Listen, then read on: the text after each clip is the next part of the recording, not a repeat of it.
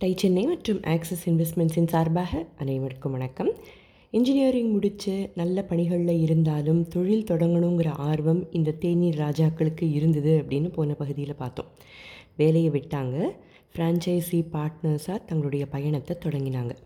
ஆனால் தங்களால் ஒரு பிராண்ட் உருவாக்கப்படணுங்கிற பேரார்வம் இவங்கக்கிட்ட இருந்தது.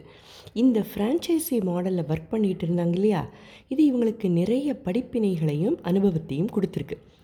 சப்வேக்கு ஃப்ரான்ச்சைசி எடுத்திருக்காங்க.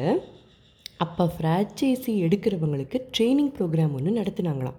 ஒரு கடையை எப்படி மெழுகணும் எப்படி சுத்தமாக வச்சுருக்கணுங்கிறதுலேருந்து ட்ரைனிங் நடந்திருக்கு. இதே மாதிரி ஒரு காஃபி ஷாப்பை தொடங்கினா என்னென்னு தான் இவங்களுக்கு முதல்ல தோணியிருக்கு. ஆனால் கொஞ்சம் யோசித்தாங்க இவங்க பணி செஞ்சுக்கிட்டு இருக்கும்போது கூட காஃபி பிரேக்குக்கு போகிறவங்கள விட டீ பிரேக்குக்கு போகிறவங்க தான் அதிகம். அதுவும் ஏதோ ஒரு பிரேக் ரெண்டு பிரேக்ஸ் எல்லாம் இல்லை மல்டிபிள் பிரேக்ஸ் வேறு. அப்போ காஃபி ஷாப்பை விட உலகத்திலேயே ரெண்டாவது மிகவும் பிரபலமான பானமான டீ மேலே ஏன் கவனத்தை திருப்பக்கூடாதுன்னு இவங்களுக்கு தோணியிருக்கு. முதல் பானம் வேறு எதுவும் இல்லை நம்ம தண்ணி தான். ஸோ டீக்கு பெரிய மார்க்கெட் இருக்குது அதுவும் சென்னைக்கு ஏற்ற மாதிரி மாடலை ட்வீக் செய்யவும் முடியும்னு இவங்களுக்கு தோணியிருக்கு. ஒரு தொழிலில் இறங்குறதுக்கு முன்னால் மார்க்கெட் சர்வே செய்ய வேண்டாமா? எத்தனை பேர் இருக்காங்க? எப்படியெல்லாம் டீ விற்கிறாங்க என்ன ப்ரைஸ் பாயிண்டில் விற்கிறாங்க எத்தனை விதங்கள் விற்கிறாங்க இதெல்லாம் தெரிஞ்சாத்தானே தொழில் தொடங்கி வெற்றிகரமாக நடத்துறது சாத்தியம்னே புரியும். என்ன தொழில் செஞ்சாலும் என்ன மாறுபாடுகளை கொண்டு வரலாம்? கட்டுப்படியாகுமா லாபம் சம்பாதிக்க முடியுமான்னெல்லாம் யோசிக்க வேண்டாமா? சாதிக்கும் பாலாஜியும் அதைத்தான் செஞ்சாங்க. இந்த ஐடியாவை பற்றி இவங்க யோசிச்சுட்டு இருந்த காலகட்டத்தில் சென்னையில் ஒரு இருபதாயிரம் டீ கடைகள் இருந்திருக்கு. இது நடந்தது ரெண்டாயிரத்தி பதினாறில்.